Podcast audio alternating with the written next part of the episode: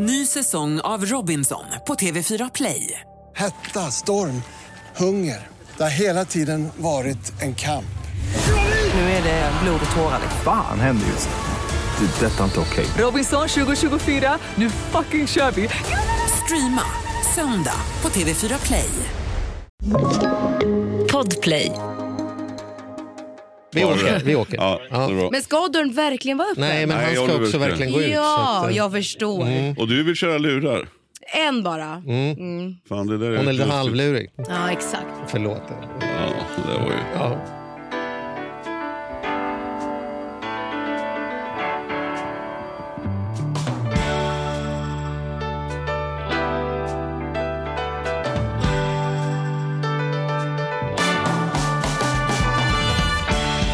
Hej och hjärtligt välkomna till Ekonomi på riktigt med Challe och ba Nej, Challe och Balle. Charlie och Matti. Mattias. Ja, Ja. precis. Ja, hur är läget? Ja, det är bra. Hur är det med dig? Nej, men du, det är ju kallt. Ja, jag ser det. Du har ju klätt upp dina fina kostymer lite... Ja, och Lite nu har jag sån här- vad kallas det där inte, slip over. Alltså jag har ju någon sån här ribbstickad eh, grej för att hålla magen varm. Men jag har också en ny grej för att hålla mig varm. Och om du liksom har dömt ut mig som gubbig tidigare, Ja. nu tar vi nya rekord. Ja, bra. Var du börjar med någon sån här, eh, vad heter det som man har ovanpå skorna? Ah, åh, ja, precis. Nej, så var det inte. De här är så fina skor så jag vill inte teckna dem. Min poäng är så här. Jag var i höstas inbjuden på en eh, fest i så här Great Gatsby 30-talsstil. Och den skulle inledas med att vi skulle spela krocket i trädgården. Och då googlade jag lite och kollade på så här, vad kan jag ha då? Och då ska man ju ha så knäbyxor och sen ska man ha knästrumpor och sådana saker. Så det skaffade jag. liksom. Fan, jag gillar ju, du tycker att jag cosplayar 30-talet alltid. Så att, jag menar, det var inte ja, jättesvårt. Men du, är men- gullig med dina, du har ju dina teser och teorier. Ja, men jag kör-. Manbanden är borta nu i alla fall. Ja, Men. Bang. ja. Poängen är, då blir jag ju stående med knästrumpor i ylle. Mm. Och de hamnar i min låda, de hamnar inte i någon utklädningslåda, de hamnar i min låda. Så nu har jag liksom knästrumpor som är, Ja, blir som en titta. halv långkalsong. Och en sån här med upp- gubbmönster också. Ja, med gubbmönster. Det är Klart, för det var det ju på festen. Men poängen är, det är ju som att ha på sig långkalsonger på den nedre halvan av benet. Är det inte fel del som man har långt så ska man inte ha... Jag menar, Ja, men då kan man väl ha någon så här... annars ska man ha vet, mamelucker tränings- typ, som värmer runt rumpan. det värmer halva benet och jag vill inte ha långkalsonger för att jag tycker, det är någon sån här barngrej att jag kommer ihåg man hade långkalsonger och skidoveraller. Det är som att liksom ge upp tycker jag, att gå ut på stan Men det var ju långkalsonger. Skönt tyckte jag när det var baggy-modet, när man hade baggy jeans. Ja, du är ju fortfarande lite i Nej, det här är, väl- du ser, det är ju slimfit på de här. Men toppluva idag? Toppluva har jag alltid, jag har alltid haft mössa, vet du det? Ja. Jämt. Sen när jag, gick, när jag gick i högstadiet då var det så här coolt, alla, då var alla extra nöjda när man hade varit på gympan och så gick man ut och så vart håret fryst. Mm. Och då tyckte alla att det var så coolt. Mhm. Och jag, var, jag vill påstå att jag var den enda som hade mössa för det var så galet otrendigt. Mm. Men då kunde jag vara så mycket fel så att det blev rätt. Jag hade en farmors gamla mössa som var Just det, orange. man får ta i då. Men, peppar peppar, sen- jag har heller aldrig haft en enda öroninflammation. Eller något sånt liknande. Mm. Apropå att ha så mycket eh, fel så att det blir rätt. Mm. Du bjöd ju in mig på fest häromveckan. Ja, det gjorde jag. Och då stod jag och pratade med en av våra poddgäster. Ja. Eh, Vem då? Fakiren. Jaha, Ja. Nassim. Nas- Nassim Al Fakir. Och det är så roligt för att han kom ju direkt från jobbet antar jag, eller någonting sånt, Ja. som vi alla gjorde. Men då kommer han i fotbollsskor med dubbar, knästrumpor, shorts, det är ju ändå mitt i vintern, Ja. frackskjorta, en randig damblus och stora runda gula solglasögon. Och som är som så här, vet, jag hade, hade aldrig vågat. Jag, hade, jag, jag kan inte komma på tanken. Hur coolt det är med människor är som är bara så här, jag kör. Och Ja, liksom- men han är jävligt cool. Ja, fan, det, det är så fel så att det blir rätt. Men liksom. du är också jävligt bra på, på uppenbarligen att mingla. För det vi ska säga här var att vi hade med mitt företag då så hade vi en, Mm. en, en, en AV helt enkelt. En, en årlig AV som, som blev så trevlig så vi, det vart en tradition i och med att ja, vi gjorde det. Jättemysigt. Men det som är kul efteråt att, att du på något sätt gör, dels det här att folk tror att vi fortfarande sitter ihop, men på, på vägen hem därifrån så fick jag väl fyra sms från folk som så här, kan du skicka Charlies nummer? Eller jag vill ha Charlies mailadress. Jag tänkte bjuda Charlie och Andrea på en grej. Så att du, du gör ju uppenbarligen, jag har ju svårt att Men se det, men ju du är ju knark, tydligen jag hade ju trevlig. knark med mig, det var det som var grejen. Ja, var Nej, så. jag skojar. Nej, men, ja, men så är det nog. Jag, jag gillar ju inte att mingla, men när Nej. jag väl gör det så är jag ganska bra på det. Ja, det är du. Men du, nu måste vi gå över till, för Mm. vi har ju länge pratat här nu om att vi vill ha en, en vad ska vi säga, en, en riktigt jävla bra radioprofil. Liksom. Ja. Samtidigt som vi har pratat om frilansgrejen. Mm. Någon som är liksom het så att det bränns nästan. Mm. Och så har vi lyckats hitta en. Ja. Och, Ja. och ni som har klickat på den här podden har ju redan sett vem det är. Men Det- det är jag ropar in och säger varmt Ja. välkommen till Arantxa Alvarez!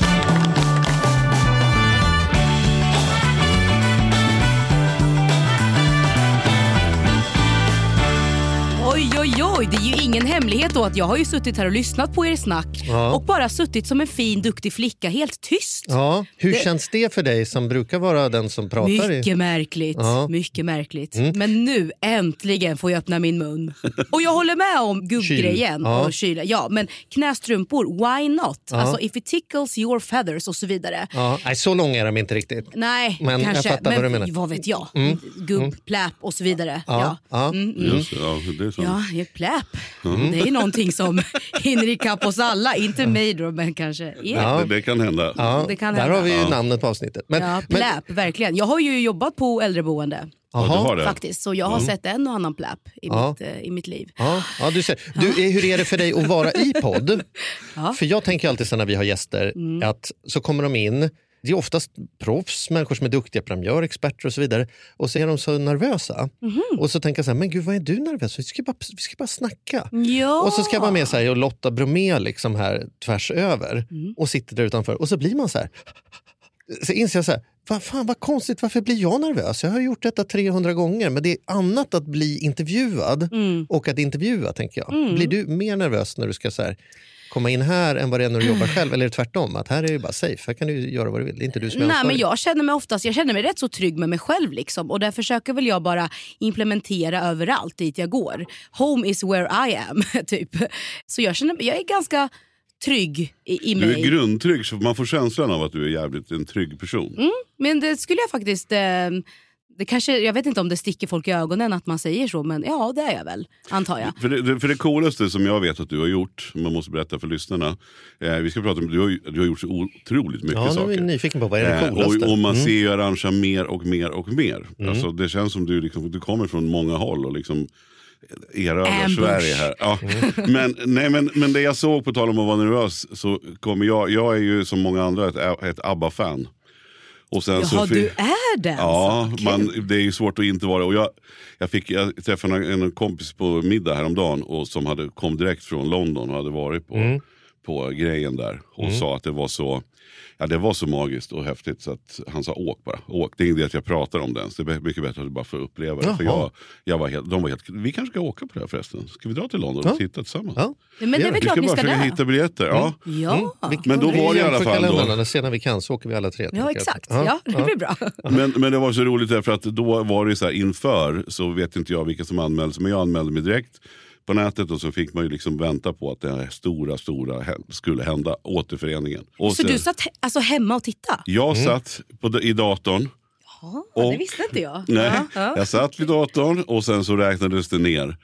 Och sen var det verkligen, det var ju worldwide liksom. Alltså det var ju Men nu verkligen- måste du förklara för lyssnarna. då Och så Ja, han kommer till ett, han jag kommer till ett. Ja, tack Ja. Arantxa. Ja. Så Han bygger upp som- lite dramaturgi Ja. förstår du. Det tar ju sån Ja. tid vet jag. Jag hinner gå i pension.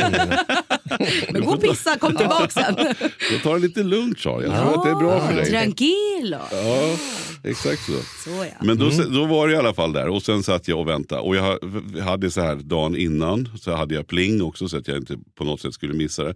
Men det hade aldrig gått för det var ju hela mig. Liksom. Det, vissa saker glömmer man bara inte. Utan det är väl lite så här för mig innan, som barnen i dagen innan julafton. Någonstans, att vad ska hända, vad ska ske? Och hur ska det här starta? Och sen var det verkligen nedräkning då, så här 30, 29, 28, 27 sekunder. Då. Nu börjar jag närma mig. Och sen säger det bara pang tjoff grej från, direkt från Gröna Lund. Och vem står där och tar emot hela världen i sina armar? Arantxa. Mm. Och det gjorde du så jävla bra alltså. Tack så jättemycket. Och det är inte helt lätt. Jag menar, du, jag menar det var på engelska. Ja. Liksom, att, att kunna finna sig. Jag vet, jag antar att du pratar flytande engelska. Men det är ändå inte moderspråket när man ska stå där och göra den här grejen. Hur, hur var det? Då måste du väl varit lite nervös? Ja, men det, det, den enda grejen som jag faktiskt var nervös över det var att jag eh, helt plötsligt inte hörde skriptan i örat. och då hörde jag heller inte någon nedräkning och så. Så det var väl eh, det var lite jobbigt. Men annars så kände jag bara Alltså om, om jag ska leverera någonting, alltså prata eller vara i, rörligt och så, då vill jag väl vara så avslappnad som möjligt så att den som tittar på mig inte ska känna sig orolig. För det kan jag själv uppfatta ifall jag tittar eller tar in någon som jag känner är stressad eller nervös. Så blir jag lite så här, åh nej nej nej, det här är jobbigt att titta på. Oh, du vet att man blir lite så, Mm. att man, ja, men jag gillar inte den känslan. Så ja, jag var lite nervös men det var bara för den tekniska biten. Men inte i mig själv. Det var kul, jag tänkte wow vilken grej att få göra liksom. Men det är ju lätt kul. att säga att det är så man ska göra. För så, så, jag håller ju med dig på alla punkter där. Det är klart att det ska vara så. Och, och jag blir också sådär nervös eftersom jag jobbar med rätt mycket människor, eller programledare, ganska många faktiskt. Och då lever man ju med i dem när de ska göra någonting. Så man känner. Och, och är det någon då som är det minsta nervös så blir man ju så här. Och sen känner man med vissa att så här, fan, här kan åskan slå ner, det kan komma en mm lasermissil. Det kommer inte så här rubba den här personen. Och den känslan lyckades ju du förmedla. Och det är häftigt, men jag tror inte alla kan göra det. Nej, men, men ja, jag vet inte vad jag ska säga mer än tack så jättemycket. Och att man ska tro på det man gör bara. Oavsett Mm. du- vad det är man har tackat ja till. Men du har ju i och för sig skivtränat en del. Men om vi drar det från början då. I min, I min värld så dök du upp första gången 2013 i Idol. Har jag fel då? Eller var det liksom... Nej, det var i alla fall i In the world of media så var nog där jag klampade in. Jag sökte till Idol, jag pluggade ekonomi och IT faktiskt. Eh, apropå att det här ändå är ekonomi på riktigt. Eh, så ett intresse finns definitivt. Jag pluggade ett år och sen så kände väl jag också att eh, jag ville göra någonting annat. För jag hade tre jobb samtidigt som jag pluggade. Och jag hamnade bara i något hjul som kändes lite tråkigt och trist. Och eh, socialt så gjorde jag inte så mycket mer än att liksom, ja, men festa med mina, med, med mina polare som jag hade skaffat i Malmö.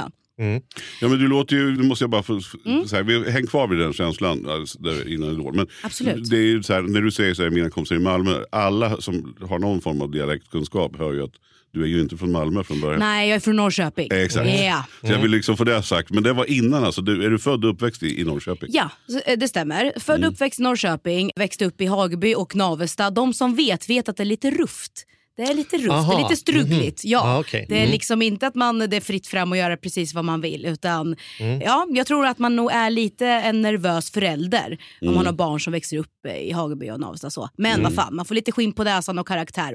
Why not? Men sen efter att jag liksom tog studenten och eh, först och främst jobbade lite då inom vården äldreboende och eh, hemtjänst så jag har torkat många hål, ett och annat och så vidare.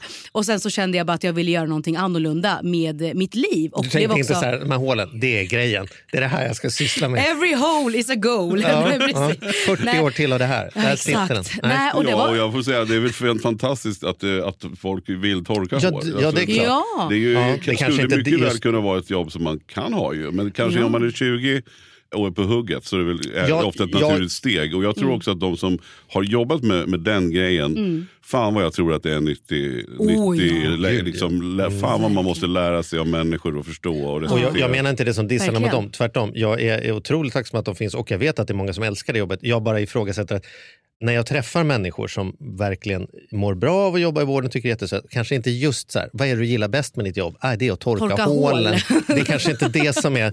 Och har man det, då ska man nog kanske överväga att det är ett annat jobb man ska ha i alla fall. Och det är det jag, man ser tror- jag fram tror emot inte riktigt det där man ser fram Nej, emot. nej, så- nu Men det jag, kan i alla fall säga då, eh, i den, det var ju en side-note där, men jag var väldigt bra på, på att eh, göra rent dessa hål i alla fall oavsett. Det var noggrant och det var bra och stödstrumpor, det ska vara på ordentligt. Liksom. Eh, Ja, men, så jag, jag var faktiskt jättebra på det jag gjorde. Men de jag jobbade med sa liksom Arantxa, du måste verkligen göra någonting annat. Du kan inte quote on quote ruttna bort här som vi gör. Nej men gud det går ju inte du vet. Samtidigt som Vad de har en cigg i munnen. Så. Och det tog jag väl ändå liksom till mig och tänkte så här, nej men jag kanske ska explora. Why not? Och då sökte jag just ekonomi och IT i Malmö. Hade aldrig varit där innan men tänkte jag åker dit och ser vad, vad det har att bjuda på. Och Sen pluggade jag ett år. Jag säger ett år eftersom att jag sökte till Idol då 2013. Kom med, kom ganska långt, ändå till ja, men topp 20. Och sen efter det så fick jag, jag fick ganska mycket programtid, tv-tid när jag var med i Idol. Du, du gjorde väldigt starkt avtryck, både, både för juryn. Jag kommer ihåg du satte dig ner och hade med en gura och du Ja. Mm. lirade. Du liksom, Kom- Jag kommer ihåg det fast det är 2013, så det Mm. gjorde ju uppenbarligen ett, ett starkt intryck. Ja, men jag hade på mig lite knepiga skor, alltså platåskor som gjorde att jag inte riktigt kunde sitta på den här stolen som de hade tagit fram till mig. Ja. Eh, och då så var det så här, men jag måste, då får jag så här, ta med skorna och sätta mig ner på golvet. Och sen kommer Alexander Bard då och sätter sig precis framför mig. Liksom. I stare the devil in the eyes. men det skulle inte hindra mig från att sjunga Alicia Keys Keep on falling. I Men, alla såg fall- du, men du såg dig själv som... Alltså, det, för det låter ju inte som om det var så här, jag ska bli sångerska, det här är mitt liv, det, här är, det- liksom, det andra är bara resan dit. Utan det låter lite som så här, jag trillade in på en kul grej. Och Ja, inte, hundra procent. Jag Ja. ville testa någonting annorlunda, göra någonting kul. Liksom. För Jag hade ändå spelat liksom, i rockband och så när jag var men, 12-13 och sen uppåt i min tonår i Norrköping. Då. Spelat elgitarr och, och, och sådär. Och sen så tyckte jag att det var kul och tänkte mm, jag, jag testar det här. Och efter att jag var med i Idol så hade jag, jag hade ju tvingats liksom, eh, avveckla hela mitt liv i Malmö eftersom att ja, men det är ingen som kan betala min hyra om lägenheten bara ska stå där. Det, det, det går ju liksom inte. Och jag skulle aldrig begära av mina föräldrar att eh, Ja, men så det, det finns liksom inte, jag är, kommer från arbetarklassfamilj och det finns inte på kartan att någon annan ska betala sånt för mig. Så. så jag fick avveckla allt det där, komma tillbaka till Norrköping och kände verkligen fuck my life sideways. För då var jag tillbaka någonstans där jag inte liksom psykiskt var redo att pausa tillbaka till. Jag var inte klar med att vara från Norrköping, borta från Norrköping. Utan jag, var ju, jag ville ju något annat och något mer fortfarande. Så fick jag ju flytta hem igen till mamma och pappa under deras tak och deras regler återigen. Jag bara, åh, kände ändå att jag var, hade fått smaka på friheten och ville mer. ja, det där har jag gjort gång. nej, men var, alltså, ja, och kom sen- hem efter studierna och Ja. bodde ett år hemma. Det var, vi är alla överens om i familjen att det var det sämsta året Nej, men, någonsin. Liksom. Ja men verkligen, och speciellt för Ingen en själv. bra. Liksom. Nej, ingen av nej, oss mådde bra. nej. Inte mamma, inte pappa. Inte. Nej, ja. inte det. men, men för det var ju ändå så att, hur är det med Idol? Det är ju inte som att de säger, ja, men då får du en lön här på 40 000 Nej. i månaden och trilla på. Utan det är ju bara, vad är egentligen dealen? Liksom så här? Vad, vad är, du, det Dealen är, här finns det unga människor som vi vill ska leva ut sin dröm och Mm. de är villiga att göra vad som helst, nästan, för att göra det. Mm. Men om man kommer längre i tävlingen då får man någon form av arvode för att kunna kanske täcka halva hyran eller något sånt. Mhm. Men eh, annars så är det ju inte som att man får betalt. Mm. Hade jag fått betalt så hade jag ju mest troligen kanske inte avvecklat hela mitt liv i Malmö Mm. på ett sånt drastiskt sätt. Liksom, med plugget med lägenheten och mina jobb och allt. Men det var jag ju bara tvungen att göra för att alltså, jag kan inte leva uppe bland molnen. Jag är inte... Ja, i alla fall. Och sen så flyttade jag hem igen, mådde lite dåligt. Julia Blomberg, programchef på P3, ringer mig när jag är faktiskt ute och rastar familjehunden, Coffee, Rest in Power. Och då så ringer Julia mig och så frågar hon ifall jag är intresserad av att testa radio. Jag fattar inte riktigt vad det innebar. Och hur kommer det sig? Alltså, hade hon sett dig på Idol då? Ja. Alltså, kort och gott. Kort och Ja. gott så hade hon ju Ja. sett mig där. Och jag trodde ju inte alls att så här, det skulle ge någon ring på vattnet överhuvudtaget. Sen så ringer hon och frågar det och jag tänker så här, hmm, okej, för jag har ett motto i livet och det är att jag säger, jag säger ja till allt förutom två saker. Och det är droger och analsex. Men annars är jag öppen for life. Tillbaka liksom. på hålen här. Det är Ja men hålen. Men hålen det är liksom en släpper den. metafor för livet. Ja. Kan det ha påverkat det jobbet du gjorde? Att du Släpp kände den, liksom, släpp den frågan nu. Kan, nu, nu, nu, nu sätter jag ner foten. Nu Ja, lämnar vi hålen. Det var ju Ja. du som... som Sätter jag en fot i hålet här och säger att nu går vi vidare. Ja absolut, Ja. vi går Vänder vi blad så ja, kungen ja. Är det som ringmuskeln som Mikael Dahlén så ofta pratar om? Ja. Men ja. i alla fall, så jag, jag säger ja till det mesta. Liksom, Ja. så, förutom, ja skitsamma. Och sen så tänkte jag, men varför inte? Det är väl inget som hindrar mig från att ta tåget upp till Stockholm och testa radio. Göra ett radiotest som hon kallar det för. Mm. Och då skulle jag ha liksom en egen iakttagelse slash snackis. Och sen så skulle jag också testa att prata med en telefonare, alltså någon som ringde in till programmet. Så gjorde jag det. Och jag visste inte ifall jag hade presterat bra eller dåligt. Alltså ingen aning. Hade aldrig liksom ens tänkt på radio på det här sättet. Och sen några veckor senare så ringer hon upp mig igen och frågar ifall jag vill eh, vara programledare för Morgonpasset i P3. Ursäkta? Va? Tänkte jag då. Ja, Ja. resten får lösa sig bara. Det Men praktiska. ä- ä- har du pratat med henne efteråt om hur det här gick till? För att, jag, menar, för jag kan ju inte, jag, jag såg inte dig Idol för jag har inte liksom, koll på tv på det sättet. Men där, upp, där hittade Han jag och dig. du är ju någon annanstans och spelar någon sån här rollspel eller någonting. Ja, just det, precis. Det, det, det släpper vi här. Men i alla fall, jag, jag, jag, är, inte så, ja. st- jag är inte så stor på, på den där grejen. Men däremot så kan man inte undgå, morgonpasset i P3 dyker ju upp precis överallt. Så om jag skulle så ranka journalistiska publika uppdrag i Sverige så är kanske så här, leda Melodifestivalen där uppe någonstans och, och lite någonting. Och sen kommer ju typ så här, vara liksom programledare för Morgonpasset i P3 måste ändå vara något, i min bok, bland det finaste man kan vara till där man liksom blir igenkänd på stan och jobbar med någon liksom, stor, tung grej. Då blir man förvånad att det är här, någon som aldrig gjort radio, det bara ringde upp någon och bara så här, kan inte du ta det här jobbet? Liksom. Då, Jag tänker att folk kämpar hela sina liv för att få en break och någon bara kastar break i ansiktet på dig på det här sättet. Liksom. Ja, verkligen. Har du tänkt på efteråt, hur, hur kom det sig? Liksom? Det är ju en jätteöppning. Alltså, precis, jag tänker alltid så här, oavsett eh, vart jag befinner mig i livet och vilken typ av förfrågan jag får. Men jag tänker så här, om det är en annan person, alltså motparten till mig då, som ställer en fråga eller en förfrågan och vill att jag ska göra någonting, så betyder ju att den personen tror på mig. Så varför ska jag inte tro på mig själv ifall den personen vars inom dens expertisområde tror på mig?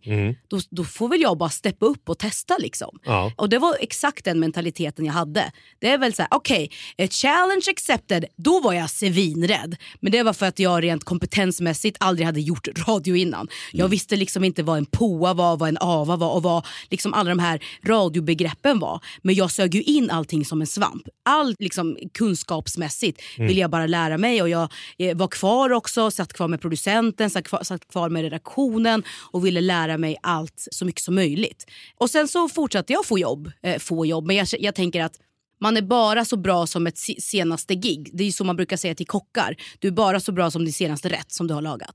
Och då får man ju bara steppa upp varje gång. tänker jag. Och då tänker jag så här, då fick jag, jag fick den chansen. Jag tog den chansen. Men jag, den hade ju lika väl kunnat, alltså att jag hade kunnat inte ta vara på den. Göra ett dåligt jobb och sen att jag inte skulle få mig jobb, punkt slut.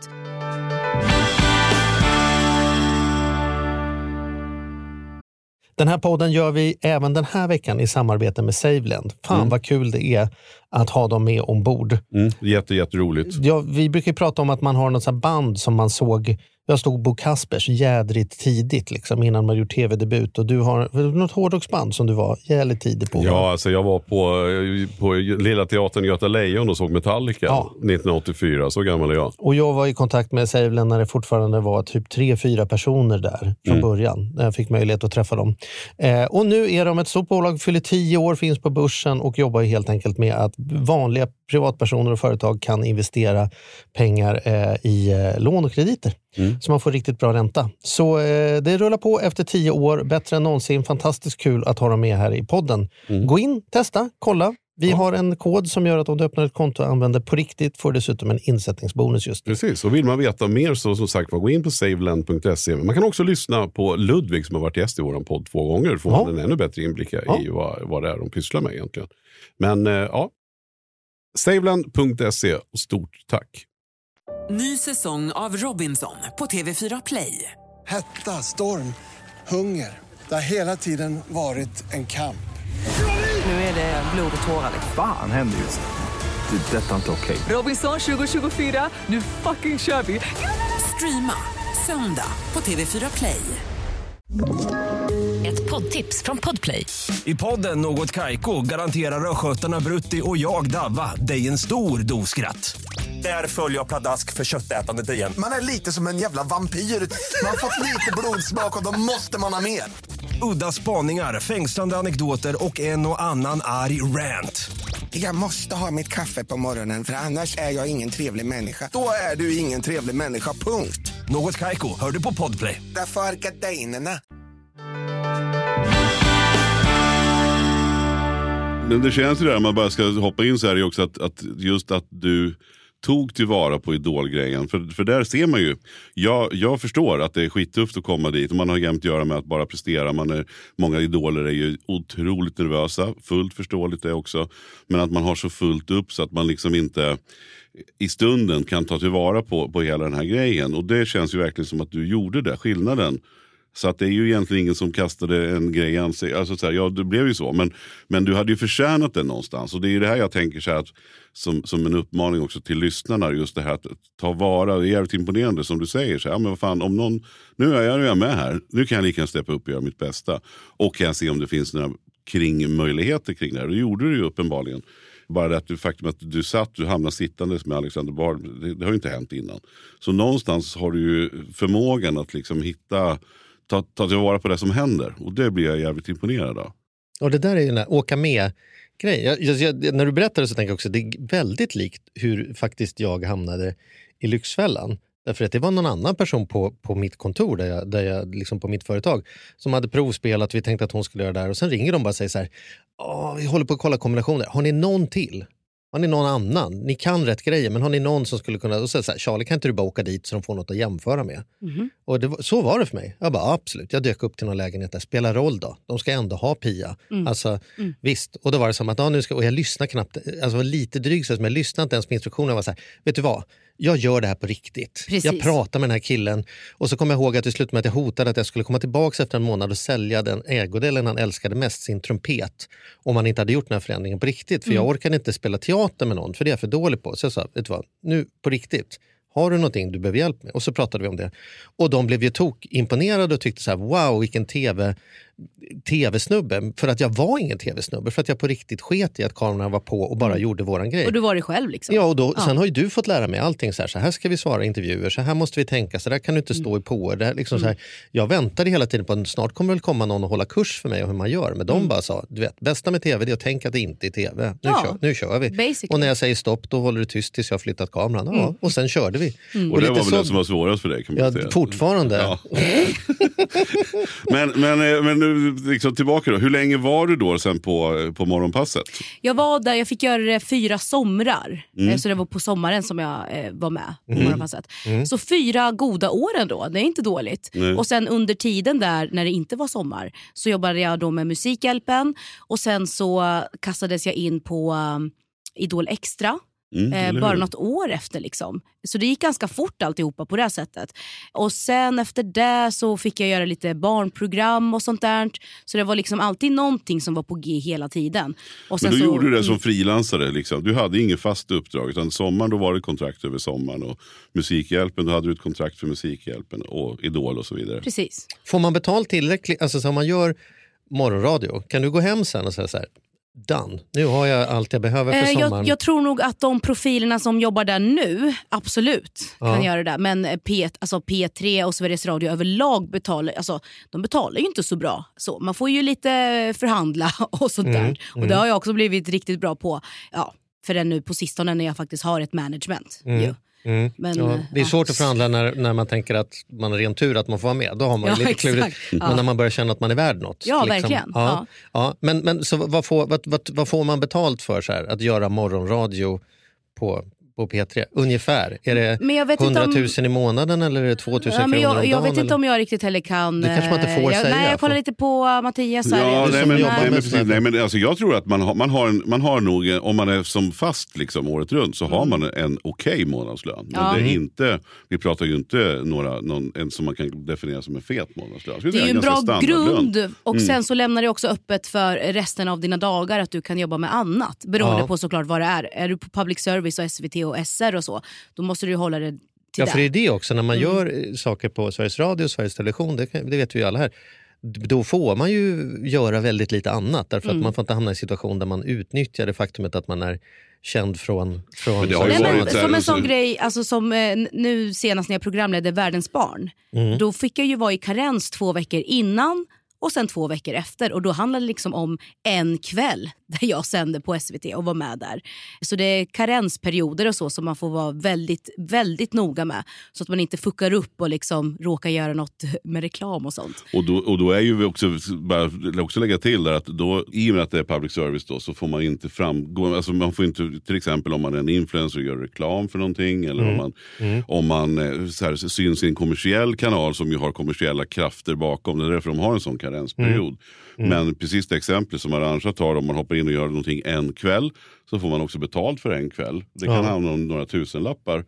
Och sen så ska man då inte kunna göra någonting två veckor innan, två veckor efter. Men, men det generella är ju att de lyckas, vi har alltid så här, förr har det väl, nu börjar det ändras lite, men generella tesen är att ju lägre kanalnummer dest- desto sämre betalt. Verkligen. Eller tvärtom, kommer det upp så här, förr var det så att trean, fyran, men sen femman som hade kanske minst tittning fick betala mest för att få de stora saknar man i profilerna. TV1000. Ja, Det är Ja, det. så hade man haft jävligt bra betalt. Och då får man ju själv bara som frilansare, man får ju värdera då, okej tycker jag att det här uppdraget som faktiskt inte betalar så jättebra, alltså nu om jag ska vara frank det här med, med typ världens barn, Mm. så, men jag kommer inte säga någon summa eller så, men strunt samma, för det vet jag att jag inte får säga. Nej, Ja, okej. exakt. Men eh, då får jag ju själv bara värdera, okej tycker jag att det här ändå är ett uppdrag som sätter mig på kartan på ett bra sätt, andra programledare ett bra sammanhang, Mm, Okej, det tycker jag att det gör. Då är det värt det. Mm. För annars så, jag vet ju villkoren. Jag vet ju att jag, det, det kommer vara karensperiod två veckor och två veckor efter. Och sen att det inte är så där jättebra betalt. Men då får jag ju själv ta det ansvaret. Mm. Och att jag är villig att säga ja till det. Precis, för det kan ju imagemässigt vara jättefint att man gör den grejen. Och det kan också kännas fint för en själv. Ja. Liksom, någon köper solpaneler, någon gör en välgörenhetsprojekt. Alltså, det är Mm. lite så här, Jo, men jag tänker också, imi- det är så lätt om man, inte, om man inte förstår den branschen som du jobbar i så kan man tänka så här, image, ska det, ja, då får du gå på fina fester och sådana saker. Men du är ju ditt varumärke som du säger, men en kock är inte bättre än sin senaste rätt. Och det är ju som Exakt. att du, om inte du syns, då är du bortglömd och är du bortglömd då kommer ingen komma på dig när det är dags att välja ny programledare Mm. och vips står utan inkomst. Så det finns ju liksom ett egenvärde att synas men inte för mycket. Nej, och, det är sy- som och, balans. och synas i rätt sammanhang Ja. så att man dyker upp som folklig men inte liksom tramspelle. face, Utan, exakt. alltså, så, här, Ja. så det där är ju sånt som, som många andra inte tänker ett ögonblick på utan Mm. bara kan gå på middagar och sen så har man sitt jobb och sen är det klart. Men det här är ju, du måste ju ständigt liksom egosurfa dig själv för att kolla liksom, var ligger jag, eller vad tänker du om det där att vara ett brand? Det är ju din business på något sätt. Jo men alltså jag har också en ganska bra magkänsla när jag får en förfrågan och känner att det här vill jag inte göra. Det kanske är något som ger jättebra pengar och superbra betalt men jag känner inte att jag brinner för det. Och en grej som ändå jag har kommit fram till är en av mina styrkor är att jag är passionerad för någonting så kommer det bli bra. Om jag inte är det så blir det inte... Alltså så här, jag har aldrig heller riktigt gjort någonting som jag inte brinner för. Sen så har man gjort vissa projekt som man bara är lite, kanske blivit lite less på men det är någonting annat. Men ehm, om jag tackar ja bara för sakens skull och för pengarnas skull och så, så ah, vet fasen, det, jag kan inte riktigt... Men I det där är ju tufft alltså. Jag menar, du är ju en tuff brud, så enkelt är det ju. Men I Har du varit, lyxförpackning. I lyxförpackning.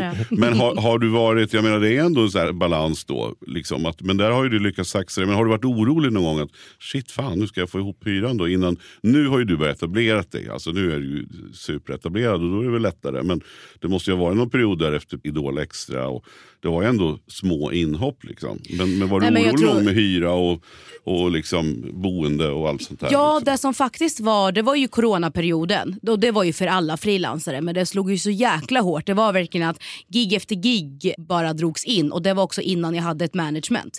Så då står man där med kuken i handen och bara, "Ha, vad fan ska man göra liksom? Och då bodde jag i Malmö tillsammans med min fästman Johan. Och sen så hade jag ju köpt då, investerat ändå i en etta här på Östermalm som jag köpte 2017. För att jag basically bara jobbar i Stockholm så jag har ju pendlat jätte, jättemycket. Men då kunde jag åtminstone hyra ut den lägenheten. Och det var, ju, det var ju jätteskönt att kunna göra det. Så att jag inte behövde liksom tänka på den grejen. Och som tur var, liksom min alltså fästman han eh, har ju fast jobb och sådär. Alltså det har väl också varit skönt att kunna luta sig lite på honom på det här sättet. Men hade jag inte haft honom då hade jag ju för det första A, inte ens bott i Malmö. Alltså så. För jag bodde ju där nu till slut bara för kärlekens skull basically. Men då hade jag ju bott på heltid här i Stockholm och då, hade jag ju, då vet jag att jag hade löst det på ett eller annat sätt. Men just den perioden, alltså coronaperioden, pandemin och allt. Och herregud vad det var. Det var noll! Det var noll kronor in. Alltså på riktigt. Det Men, men får du, får, fick, du fick inte panik nu och tänkte så här, nu, tar jag, nu kör jag en reklamkampanj här för sms låna, vad som helst. Bara någon ger mig 100 000 så jag åtminstone inte behöver få ångest över när jag öppnar brevlådan och ser om det ligger några kuvert där. Liksom.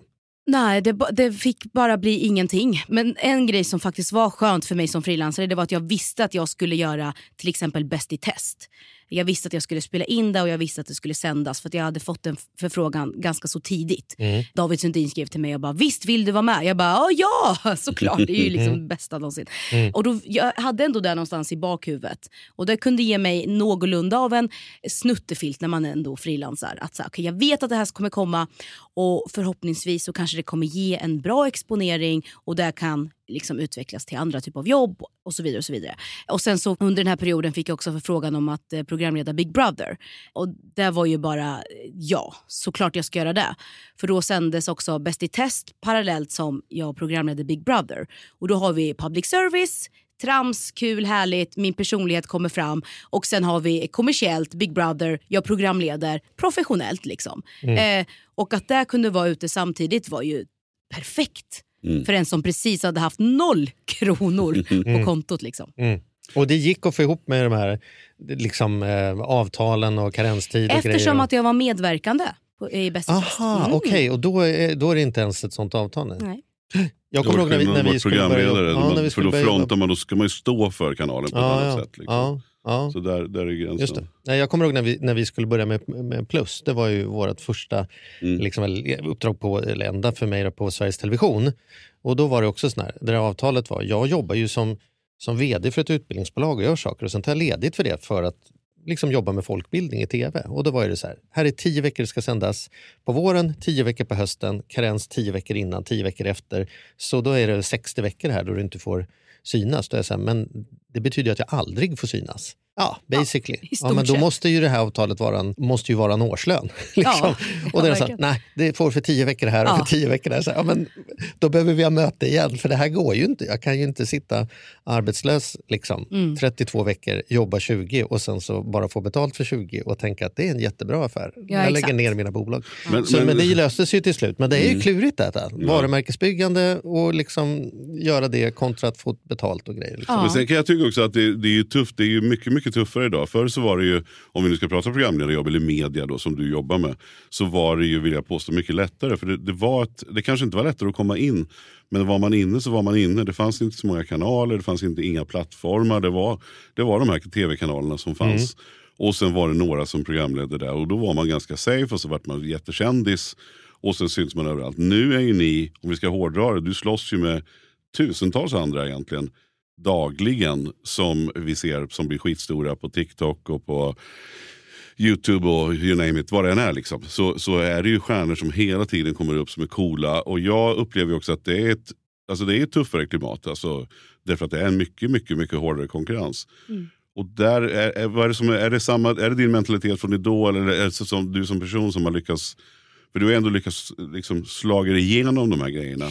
Men så här är det, jag tror att oavsett vilken bransch man jobbar i eller vad man nu än håller på med. Om man ska stressa upp sig för och bli orolig för alla andra, hur alla andra gör och se liksom ett lopp som håller på parallellt. Då kommer jag ju aldrig kunna lägga energin och fokuset på mig själv. Och jag behöver ju det för mig. Det är klart att jag, jag, kan, jag tittar upp och liksom ser mig omkring för att man ska ju vara medveten i vilken bransch man jobbar i. Såklart.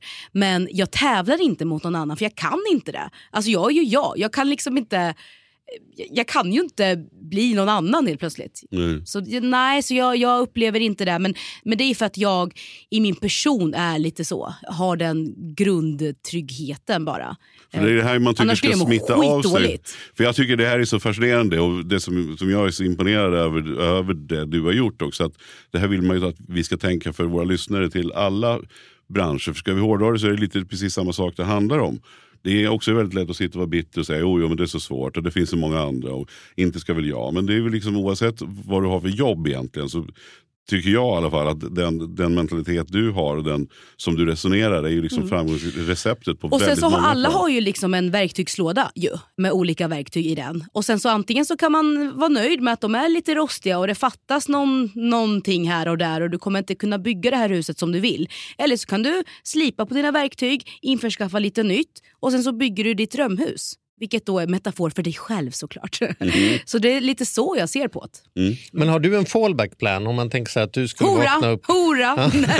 Nej, men om du skulle vakna upp imorgon och vara yesterday's news och vara som så här, Om jag skulle bli cancellad, det kanske är snarare så man Ja, skulle vi tänka. säger så ja, för det är väl Ja. nu, nutida. Ja, ja, vi liksom. vaknar upp imorgon och så Mm. har vi insett att man får inte säga ordet hål. Då Nej, är man det. för evigt borta. Hade du gått tillbaka till Malmö och börjat... Alltså, finns det en sån Nej, här... alltså inte Malmö. Jag har finns inget det någon plan? Då får jag bli ekonom. Eller, så, alltså, så här, eller är det, tror du att du kommer göra den här typen av saker resten av livet? Eller kommer du någonsin få citat ett riktigt jobb? Jag Liksom? tror nog, eftersom att jag, alltså jag jobbar ju med det jag jobbar med, men jag är ju inte den heller programledaren som bara kliver in och får ett manus i handen, utan jag jobbar ju också med att skriva eget Mm. och jag eh, är medproducent och jag producerar och så, och så. Så det är inte som att jag heller kommer till ett serverat bord, utan jag är med och faktiskt dukar upp det här bordet. Mm. Och där gör jag ju hela tiden att man får kompetens, man bygger, man slipar sina verktyg. Mm. Ni fattar. Och så jag tänker så här, jag kan ju bara göra det bästa jag kan göra för varje uppdrag jag får. Och sen om det skulle vara så att jag skulle bli cancellad och inte kan hålla på med det här längre så får jag väl, eh, jag skulle liksom inte ta livet av mig utan jag skulle ju börja plugga kanske. Ja, kolla mina möjligheter då beroende på hur gammal jag är och så vidare. Men eh, det finns ju alltid ett ljus någonstans i någon tunnel och då får man väl bara hitta den tunneln då. Mm. Ja, och om man inte orkar eller liksom ser värdet eller inte får vara framför kameran, då finns det ju mycket att göra ba- Mm. men ba- bakom som du säger. Skriva Ja. manus, göra grejer. Det är många som man tänker, vart tog han vägen eller vart tog hon vägen? Mm. Och sen ser man dem i eftertexterna och förstår, jaha det är de som Ja, ligger precis. bakom det här. Jag tror nog snarare att jag skulle nog vara den personen. Alltså om jag inte skulle bli cancelled utan bara så här att ja, men om det bara skulle vara så att jag inte är framför längre. Då skulle jag jättegärna jobba bakom. Inga konstigheter. Mm. Är det någonting du är orolig för, vågar jag inte fråga, för det kommer du säkert inte vara, men är det en tanke för dig? För du är ju väldigt spontan och naturlig och tar plats och det är precis det man gillar, men det gör ju också att risken är att det kommer ut någonting som någon blir jag- kränkt för där ja. ute eller upplevelser. Är det något som du blir så här, nej här måste jag nog tänka två gånger, vågar jag säga det här? Hur blir det här? SVT vill ha krismöte med mig nu för att jag sa det här och det här och det var ju bara ett skämt. Men... Jag skulle säga så här, jag är absolut filterlös men jag är, jag är inte kontroversiell. Mm. Alltså så. Eh, och, och man vet vilket, alltså så här, ett minfält kan man ju se hur det, hur det ser ut liksom, om minerna ligger på marken. Och det kan jag göra. Så jag skulle inte säga att jag är kontroversiell på det här sättet. Men jag är snarare lite filterlös. Jag, kanske säger, ja, men så här, jag har inte svårt att säga vissa ord så, som jag också har sagt lite nu under poddens gång. Men det är vad fasen, vi lever ju bara ett liv och ska jag hålla på och begränsa och limitera mig själv, det är ju inte kul. Men det, har- så det, har inte in blivit någon, det har inte blivit någon förändring för dig tack vare liksom cancel-miljön? Att du tänker så här, då, då får jag nog liksom ta Nej, ta- meditation innan jag går in i Tack studion. gode att jag inte är en gammal vit man, tänker Ja. jag. Så det är väl min styrka i det. Just det, tänk att det finns lite Just det, mer du, kan leeway ju för dig. Ja, det du kan ju säga det här. Vi hade ju inte kunnat sagt det här egentligen. Nej, det hade vi inte kunnat Nej, det hade vi göra. fan inte kunnat gjort. Nej, exakt. Ja, ja. Så ja. Men bra. Ja, exakt. Det kan vi ha, Grattis. våra jävla Ja. gubbjävlar. Ja, ja, nej, men så är det ju. Men du, jag, en fråga då. Det är väldigt många människor där ute som drömmer att de ska bli rika och berömda. Är du rik eller är du bara berömd? Eh, jag betalar min hyra, jätteskönt. Och jag kan köpa lite extra grejer utan att behöva liksom tänka två gånger. Fast inte när jag går till butiken nu, alltså ICA-butiken. Nu kollar vi faktiskt två gånger på priset. Men det är för att det är så fruktansvärt dyrt. Åh, jävlar men smöret 75 kronor, men det finns inte på kartan. Då köper vi när det är stammispris, typ 49,90. Och så köper vi två paket direkt och fryser in det ena. Det är ett bra tips. Att frysa in Bra. smör faktiskt. Mm. Aha, det har jag nog aldrig fryst in. jag ska Ja, men nu så. Bra. Ja, det kan man göra. Bra tips. Nej, jag är, väldigt, jag är ganska medveten för jag vill också gärna hjälpa mina föräldrar när det går. Så. Alltså, min mamma jobbar inom vården och min pappa jobbar som vaktmästare. Och de har ju liksom gett allt för att jag och min storebrorsa ens ska kunna ha en possibility att kunna göra saker som det här. För det, att, att jag jobbar med det jag gör är ju lite av en typ fantasivärld om man räknar med att mina föräldrar kom från Chile under diktaturen på 80-talet. Min mamma var gravid med min storebror. De kom hit, kunde ingenting om det svenska språket eller någonting och var bara tvungna att lära sig snabbt, in i arbetsmarknaden snabbt, så här, för de skulle minsann inte leva på bidrag och sådär. Och sen, jag menar inte att det är något fel om man gör det, men de ville såklart bidra så mycket som möjligt till samhället för de har alltid varit sådana människor. Och då så tänker jag alltid liksom att tack vare dem så har jag kunnat göra det jag gör. Vad heter det nu igen? Är det Maslows behovstrappa? Ja, det heter den absolut. Ja, ja. Om det är den trappan vi pratar om så heter den Maslows Berätta, om trappan. Ja, kör du. Ja, men då, då är liksom, då, eh, för de var ju tvungna att bara kunna täcka liksom det här basic då, om vi snackar om den här behovstrappan. Tak över huvudet och mat på bordet. Så. Men de hade ju inte då utrymmet eller ekonomin till att kanske ska ta en liten kvällskurs och lära mig spela fiol eller vad som Ja, helst. Att kanske då leka lite mer med, liksom, med drömmar och mål på det sättet. Så då gav ju de lite upp kanske allting som de hade såg för att kunna ge mig och storebror. Och jag kan ju då just nu då eftersom att jag har ett tak över huvudet, jag kan eh, ha mat på bordet och så. Så kan ju jag vara lite mer där uppe där jag kan fantisera, jag kan ha drömmar, jag kan ha mål. Jag kan jobba med det här jag gör som jag älskar. Så jag är, jag är, väldigt, jag är väldigt tacksam eh, för det och då gillar jag också att kunna hjälpa mamma och pappa så fort jag kan. Liksom. Skicka över några tusenlappar och så i månaden för jag vet att det gör jättemycket.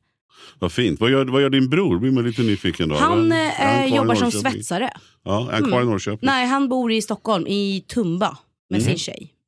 Mm. Härligt. Och det är inte långt hem egentligen då? Jag tänker Jättenära till Norrköping. Ja. är- En timme och 13 minuter med eh, snabbtåget. Ja. Ja. Ja, och tar en lång promenad så går det på en dag. tänker jag. Ja, jag menar det. Ja. Det är bra. Bra för hälsan. Ja. Hör du, vad händer framöver? Var, var, var kommer vi se dig Ja. härnäst? Nu? Får jag, får jag göra reklam för mina Nu får grejer? du pusha Ja, hur mycket som helst. pusha hårt. Det här är vår Gud, kanal. Det är bara att ösa. Ja, det är bara köra. Men jag har ju faktiskt en podd just nu som heter Arantxa Might Elite Never. Där jag intervjuar olika kändisar. Då tänker ni, oh, vilken mättad marknad. Nej men hörre ni killar, jag gör det här på ett lite annorlunda sätt. På mitt sätt. Så då får de först en liten ansiktsmask eller kanske handvård och handmassage och nagel, nagelvård. Och så pratar vi lite om det yttre och så. Och sen går vi in i, i studion där, där det liksom är part two. Där jag djupdyker in i deras själar för att lära känna dem på ett tidslöst sätt. Snarare deras självbild, vilka de är, hur de ser sig själva, hur andra ser dem och eh, vilka de vill bli i framtiden.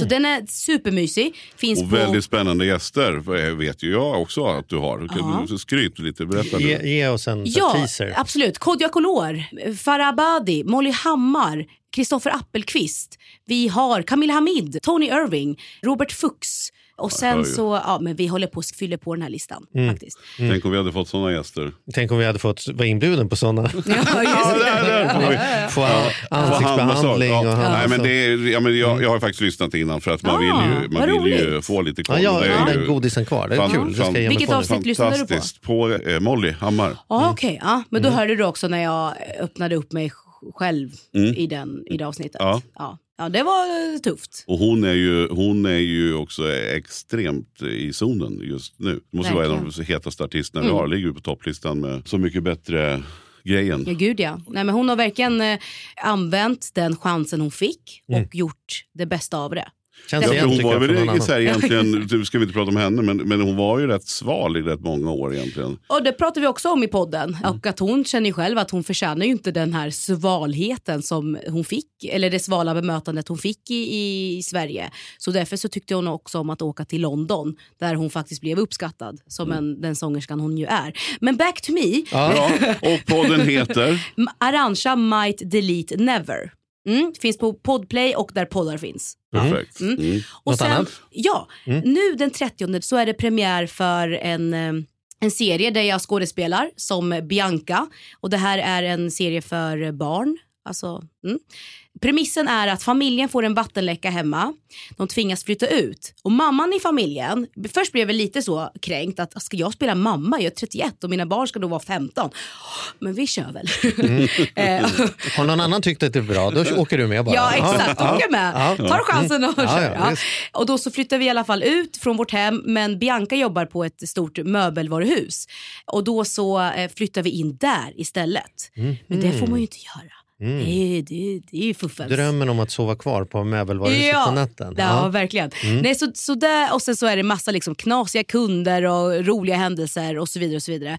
Men den är toppen. Och var kommer man kunna se eh, serien? På SVT och SVT Play och Ja. den heter Borta bäst. Borta bäst. Mm. Ja, du får en till, kör. Jag får en till. Ja. Nej, men nu känner jag mig nästan smutsig. Nej, nej, kör. Kör. Nej, ja, okej. Mm. eh, ja, och sen så är det Paddeldrömmar som jag har gjort. Eh, också en serie som skådespelare. Det spelar Linda, crazy psycho bitch. Kul faktiskt. Mm. Med Björn Gustafsson och Erik Haag. Och den kommer vara på More och TV4. TV4 Play och så. Mm. Det är kul. Så är det det vi kommer se mer i spåkulan, att det blir mer skådespelerigrej? Liksom går från sångerska till programledare till skådespelerska till politiker. Vet du vad till... vi gör? Vi, vi adderar det i verktygslådan bara. Ja, Men det tar ja. inte ifrån några andra verktyg. Nej, nej. men vad, vad, vad, men vad är du mest sugen på? Allt. Vem ska ringa? Ja, vem ska ringa? Jag vet, alla får ringa.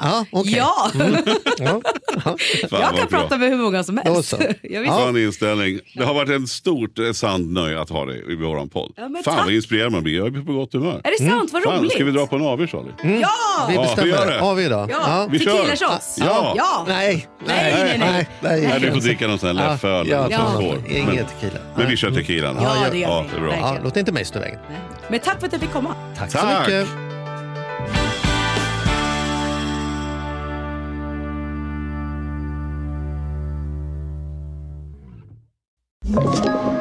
Podplay.